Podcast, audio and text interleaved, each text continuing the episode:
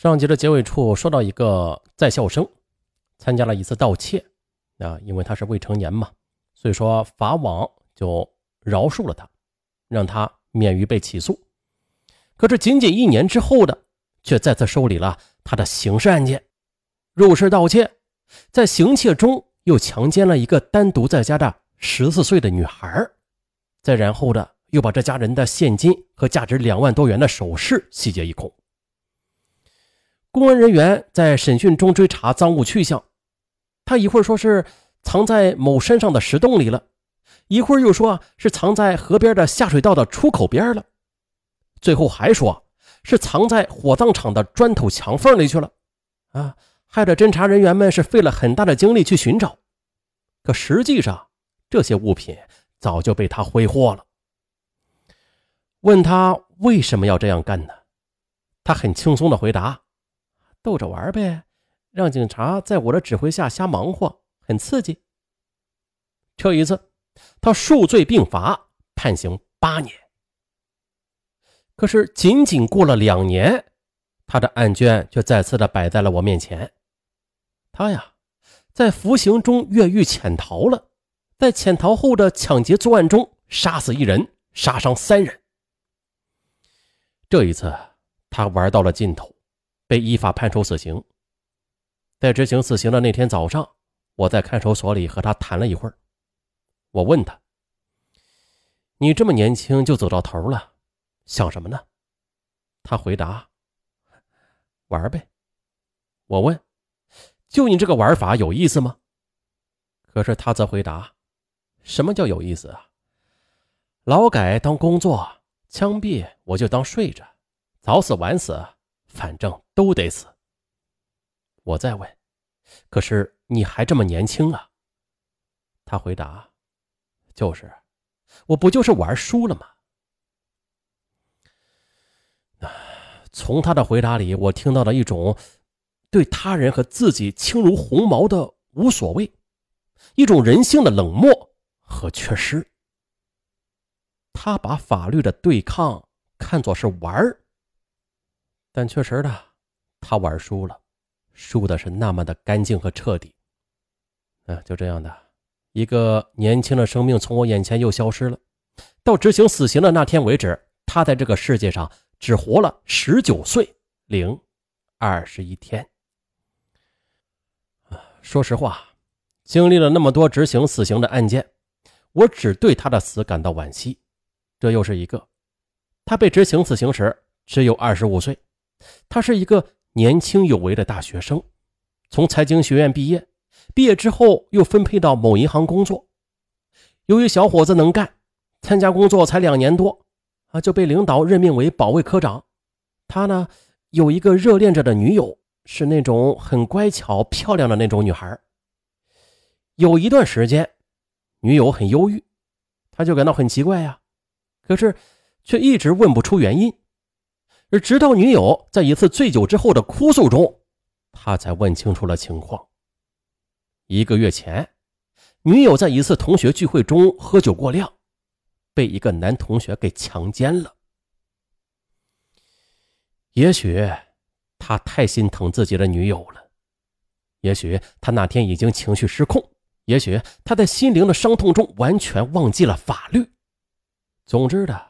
等他知道女友被强奸的事实之后，已经完全的失去了理智。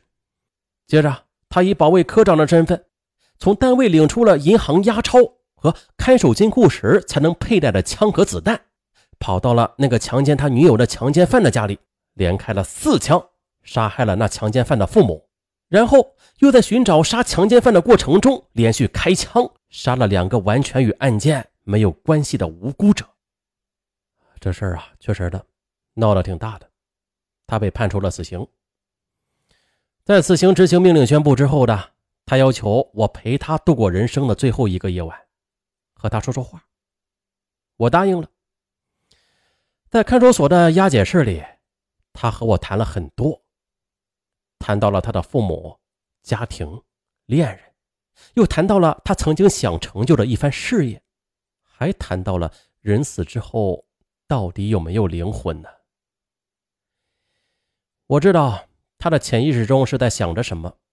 我跟他说啊，那个强奸犯已经被捕入狱了，被判刑七年，他会受到应有的惩罚的。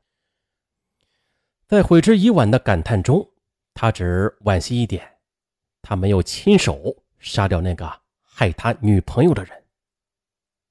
第二天，执行对他的死刑。作为刑场监督人员，我一直没有离开他的左右。枪响了，他一头栽到了草地上，而站在旁边的我清楚的听见了他喊了一声他女友的名字。倒地之后，他还在断断续续的嘶喊着，只不过一声比一声轻。我心里一阵阵发疼。实在是忍不下去了，我大喊了一声：“法警，步枪！”啊，现在的死刑呢，应该是由法警来执行，似乎是注射毒针。以前的行刑手一般是从武警入伍的新兵中挑选。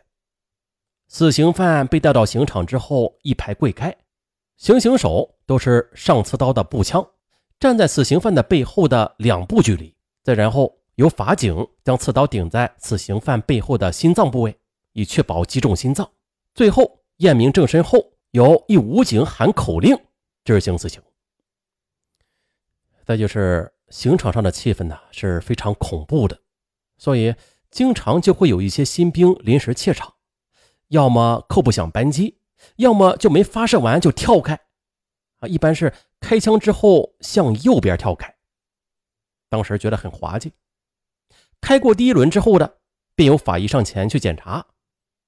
如果发现还没有断气儿的，有很多情况之下，一枪是不会死的，那么就得进行补枪。我见到最多的一个是补了五枪。最后确定死亡之后的，在各公安、法院、武警等单位撤离刑场的时候，这时守在旁边的医生马上就会上去要器官。当然了，是。无人认领的，或者自愿捐献的。海南的死刑还是有点人情味的，不打脑袋。听说以前是直接的站在身后，用步枪射击脑袋的，经常这头不会完整，也就是死无全尸。啊，为什么说是死无全尸啊？这个枪打头啊，它不是像电影中那样，就是一个弹孔啊，不是的。通常之下，一些威力巨大的步枪打中头部之后的这脑袋啊是爆开的，看上去非常的血腥。那再就是普通群众一直是弄不清楚究竟是什么样的人才能够有权利或者能力合法的处决一个罪恶的生命啊。建国以来吧，负责执行死刑的都是公安战士，到了一九八二年以后。呃，就由新组建的武装警察来执行这项特殊的任务了。执行死刑任务是正常的任务之一，每个武警战士自入伍以后都要在这方面经过严格的训练的，并且这项任务并不是谁都可以执行的，除了在军事等方面有很强的素质之外，还要有很强的心理素质。能够出任射击手的人，在军营里边都是各方面出类拔萃的战士。人们传说啊，枪毙人要戴口罩、戴墨镜。啊，其实啊，那只是一种传说。在偏远的地区，尤其是农村吧，可能有，但是在城市没有这种情况的。很早以前就曾经向武警发过手套、眼镜，主要的目的是为了防寒避光。但是没有人真正的去用这些东西，因为很不方便。比如啊，你戴眼镜就会影响视线。戴手套就影响操作，这就是啊，那种枪毙一个罪犯要立一个三等功什么的，这种说法更是不可能的。执行死刑那只是武警的一项任务。还有一种，就是这枪决罪犯用的子弹呐，都是经过特殊加工的。有一次有人问我，说听说这枪毙犯人一枪打不死，就用刺刀去挑。这没有这事儿啊！这里是一套严格的法定程序的。武警接到执行命令任务之后，至少要训练两天。再就是刑场执行枪决要求啊，只闻一声枪响。前面咱们说过，海南的执行死刑是打心脏，是吧？但是咱们大陆一般还是打脑袋啊。这种程序的严格规定源于两个原因：法律的威严，还有人道。这枪决罪犯的子弹是经过特殊加工的，目的就是为了增强破坏脑组织的强度，但并不是民间传说的炸子儿。嗯，每一个死刑犯在押赴刑场的时候，都会有至少四名武警去押解的，而射手枪膛里边只装一发子弹，要求准确率是极高的，即使出现偏差，要由副手来补射。所以的那种打不死就用刺刀挑的说法。根本就是错误的，打头部基本上是一枪毙命，如果从后边打心脏，嗯，有可能不是太准，啊，很多情况下得需要补枪的，反正两种方式各有各的优缺点。那关于死刑前的一些事儿，还有许多细节啊，就是两集都没说完，是吧？对，这集也说不完，咱们分上下中三集，啊，还有下一集，咱们下期再见。